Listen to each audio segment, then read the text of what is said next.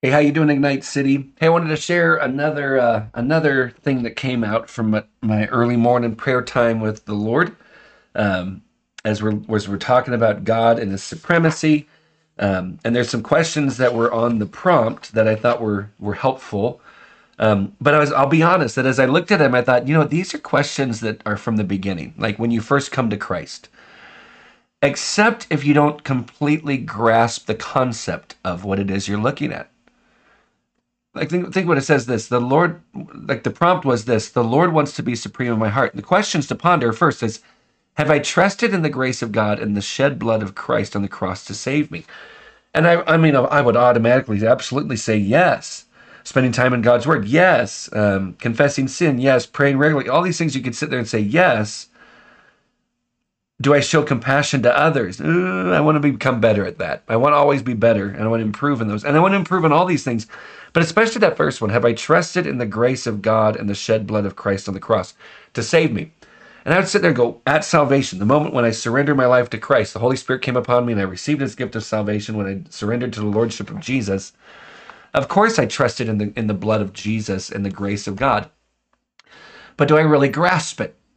And so I remember I woke up uh, to start my prayer time at one, and I was just sitting. I sat down at my desk and I just started praying. And I said, God, I feel like I felt like I said something earlier uh, to someone that was that was kind of a it was kind of a, pr- a proud moment, or I was bragging, and I don't want that. I don't want to be bragging. I don't. And so I was like, God, I don't. I pray that I didn't do that, and I pray that I didn't mess up your plan. And I started thinking about um, Moses and Moses didn't get to go into the promised land because he he didn't truly trust God.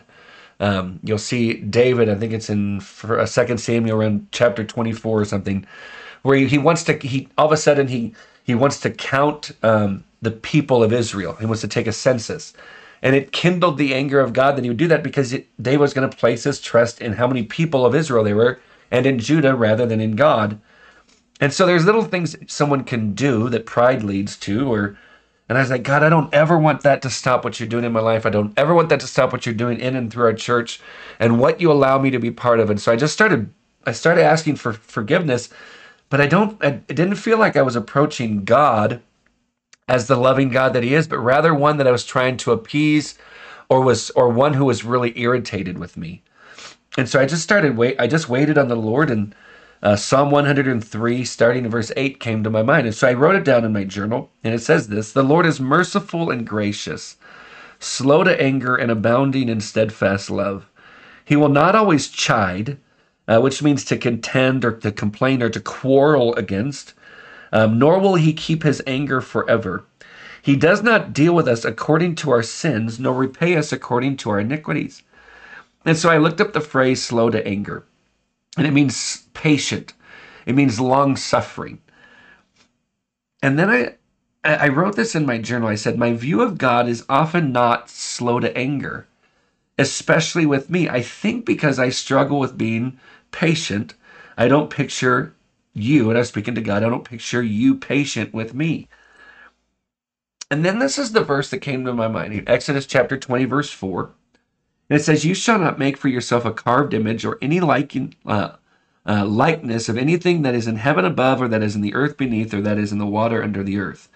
And you may say, Well, you, you're not making an idol. But if in my mind I'm picturing God incorrectly and I'm approaching him based upon my perception of what I created in my mind, am I not am I not approaching an idol because it's not really God?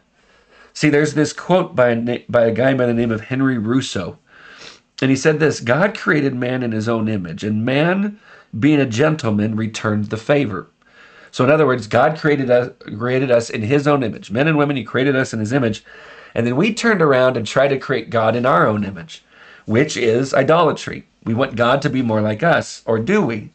So, if I struggle with patience, especially patience with myself, then when it comes to God and I approach him, I picture him as being impatient with me, and then he's just barely putting up with me even as, as long as I've been walking with the Lord, I felt like I had to confess before him, God, I don't know that I truly believe that you are long suffering. I don't know that I truly believe that you are slow to anger, and I want to be. And this is the thought that popped in my head that I felt like the Lord was putting back on me. And I felt like this is what I wrote down. When you see me incorrectly, you approach me incorrectly. And friends, that hit me so hard. Friends, when we perceive and see God incorrectly, we approach him incorrectly.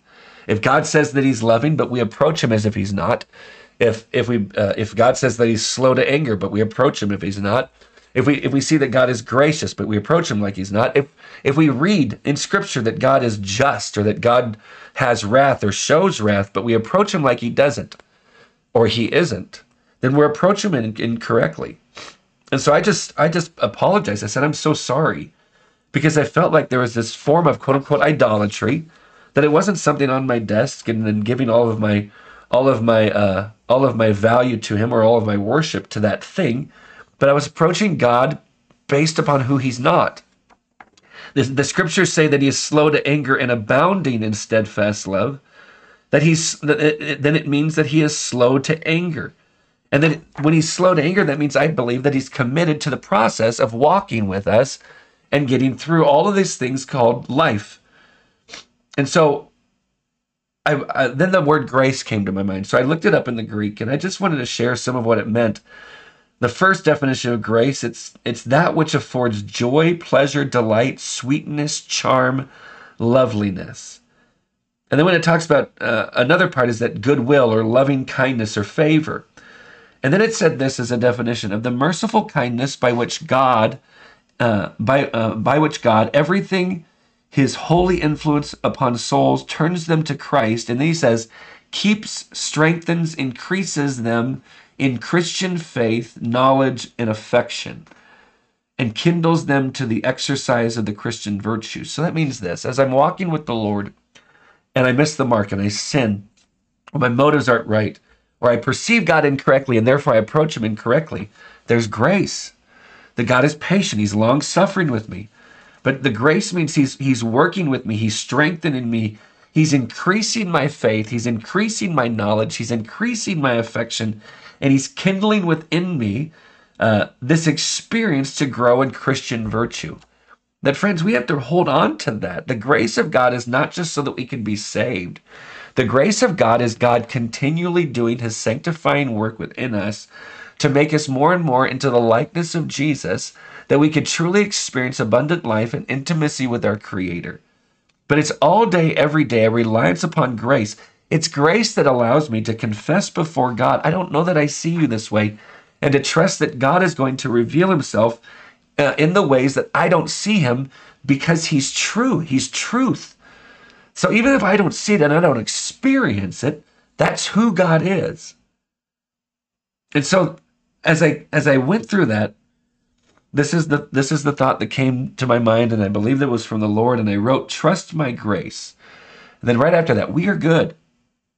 I still like you, my beloved. Now powerfully ask me so that you can witness my answering. And it brought me back to what prayer is. Guys, we're supposed to ask of the Lord. Ask, I mean, ask for big things. I just prayed for a person, a guy a, who's part of our church community. When I asked him, I texted him, "Hey, how you doing?" He told me he's he's been super sick.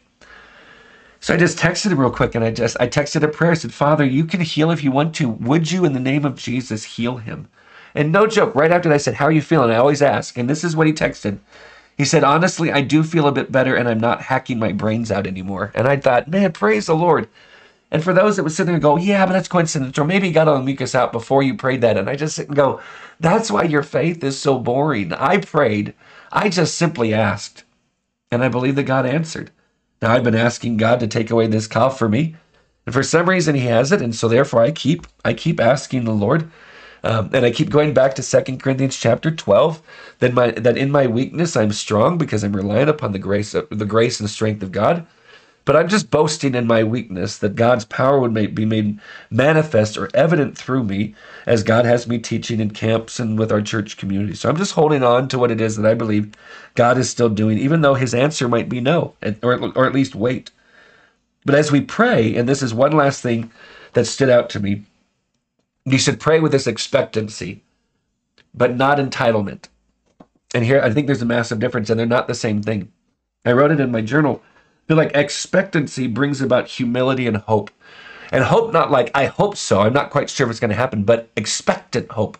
I know that God's going to come through because I have hope. God is going to make this happen. That's what the word hope actually is. But it's also humility before God.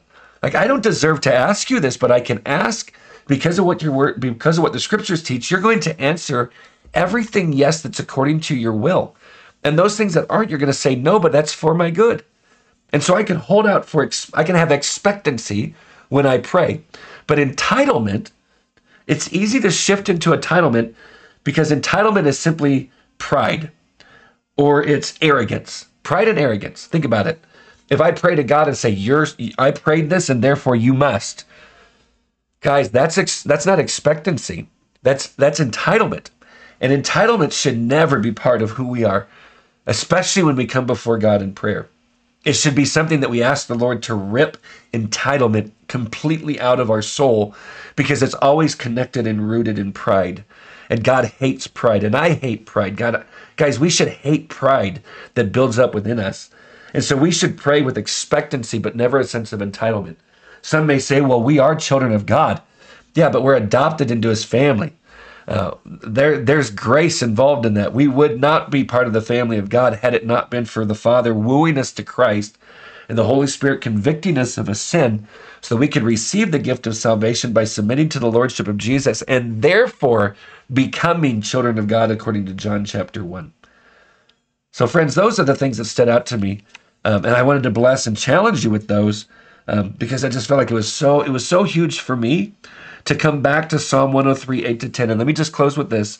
And let's hold on to this. Let's actually believe this to be true that the Lord is merciful and gracious, slow to anger, and abounding in steadfast love. He will not always chide, nor will he keep his anger forever. He does not deal with us according to our sins, nor repay us according to our iniquities. Friends, love you guys more than you know. We'll talk soon.